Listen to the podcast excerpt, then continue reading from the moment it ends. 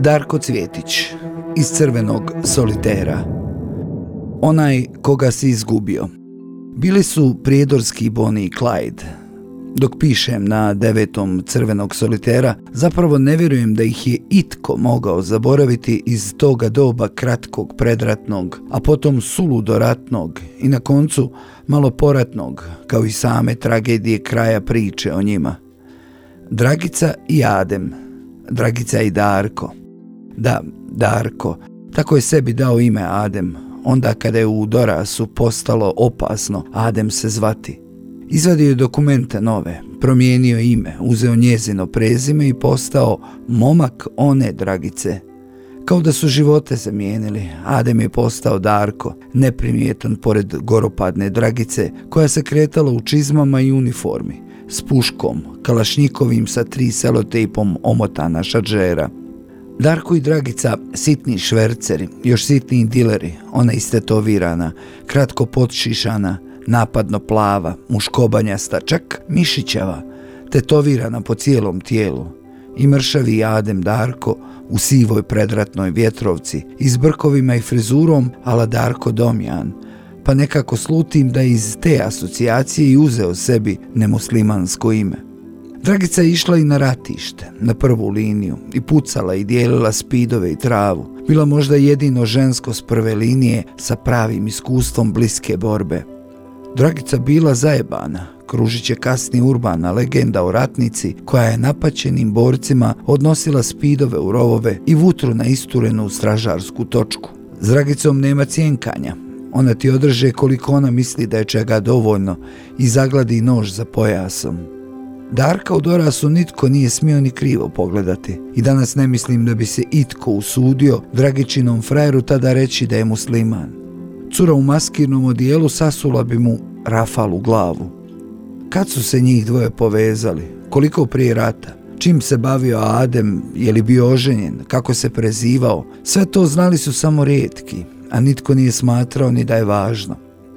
U ratu Dragica je Ademu bila štit, doslovce.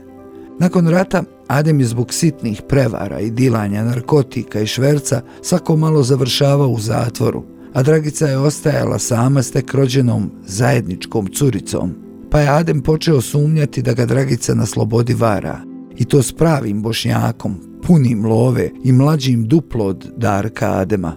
Darko i Dragica su bili u braku, imali su dijete, rođeno prve poratne godine. Darko je vratio svoje ime Adem i prezime. I zatvora je otvoreno prijetio, Dragica cugala pivu i dilala sitan dop po kladionicama. Djevojčica rasla, pored, nekako. Viđeli su Dragicu kod zajedničkog frenda Žige, uvečer u sobi, na čijem zidu je Žiga držao svoju jednu jedinu sliku, naslikanu uljenim bojama i nazvanu Nemir. Malo društvance kod Žige i sam Adem je dolazio kad nije bio u zatvoru. Kod Žige koji je živio sam, posve povučen, kao i svi ti slikari. Tako je bilo i te večeri. Raja kod žige i zizi top na gramofonskoj ploči, lagana cuga, crno vino, domaća vutra, smijeh i zajebancija, koju je prekinuo upad u ljetnju kuhinju pomahnitalog, pozvjerenog i zatvora pristiglog Adema Darke, koji je prišao Dragici jednim potezom noža je zaklao, a da cura s prve linije ratišta nije ni pisnuti stigla. Otišao je onda mirno na policiju, Žiga se opet par godina kasnije utopio pijan u Puharskoj, gotovo po Točiću, noću. Adem je valjda još na robi, iako ima i priča da je umro u zatvoru od raka. Ostala samo slika, nemir, zar ne? Nemir. Massimo Ricalcati piše u eseju ono što spaja riječi i molitvu u prijevodu Marija Kopića, kako prema lekanu svako ljudsko biće strukturira vlastitu želju, polazeći od pitanja koje prožima život svakog djeteta od najradnijih vremena njegovog postojanja. Može li me izgubiti?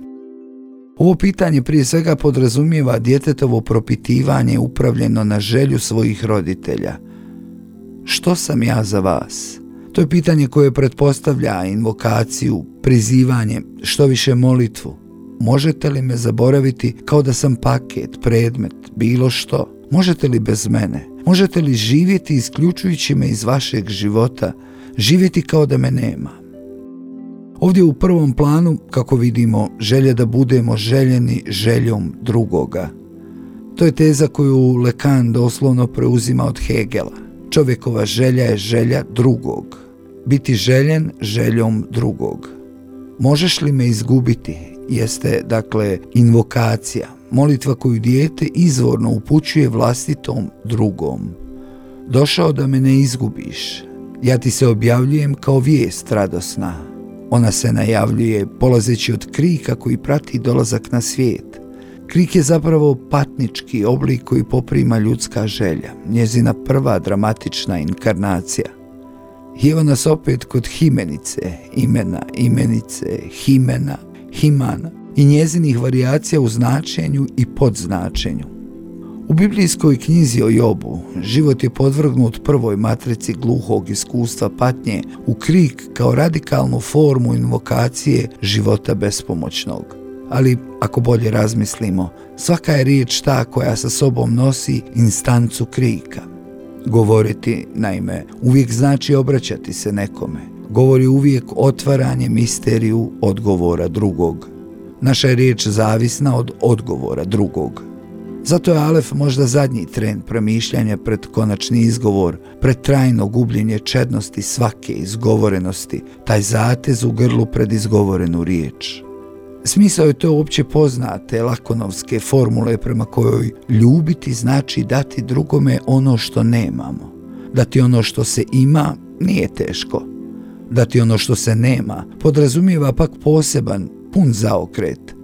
Subjekt ne daje nešto, nego daje svoj manjak, daje znak drugom da ga ne može izgubiti, jer bi gubitak značio kraj njegova svijeta. Čovjek jest prije svega životinja koja moli, životinja koja svojom molitvom priziva odgovor drugog. Možeš li me izgubiti? U cijeloj biblijskoj tradiciji čovjekova se molitva zamjenjuje s njegovim krikom, sve dok ne dostigne vrhunac u kriku raspetoga Isusa, koji se obraća svome ocu u času svoje krajnje napuštenosti. Oče moj, zašto si me ostavio? Možeš li me izgubiti? Vidi me, ima me, ne možeš me izgubiti ako nisam tu. U onome koji je ljubljen, iskopan je nesvodivi manjak, postao je ono što onom koji ljubi manjka, ono što on ne može izgubiti.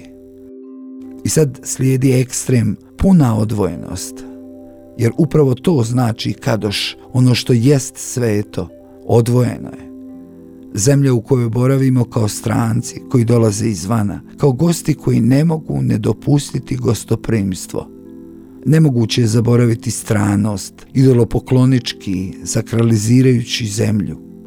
Povijest bivsovanja je seberastvaranje, autodisolucija. S druge strane, na hebrejskom je gher stranac, povezan s ghur obitavati. Može se i mora se obitavati kao stranac. Stranac je sam, nitko se nije odazvao, niti sjenke od čovjeka ne vidih. Moja molitva me izgubila, minut po minut. Mi čekamo stranca, prolaznika. Jesi li ti onaj koji bdi, rekao je Leon, krik rađanja nas prati do hropčane molitve, jer uvijek postoji netko, on, jedan univerzumu, koji me ne može izgubiti, koji me bezuvjetno ljubi, moj ovaj život koji je, jamčim, dostojan ljubljenja, zar ne? Ti koji me ne možeš izgubiti. Sanjanje nahvatano na perut na bakinom jastuku. Dar ko Adem, dar kao zemlja Adama, hebrejski, draga zemlja, dragica i Adem, noževi s caklinom imena koji se ocijeđuju s kista u nemir. Nemir, zar ne? Nemir? Pa da. Ja jesam onaj koga si izgubio.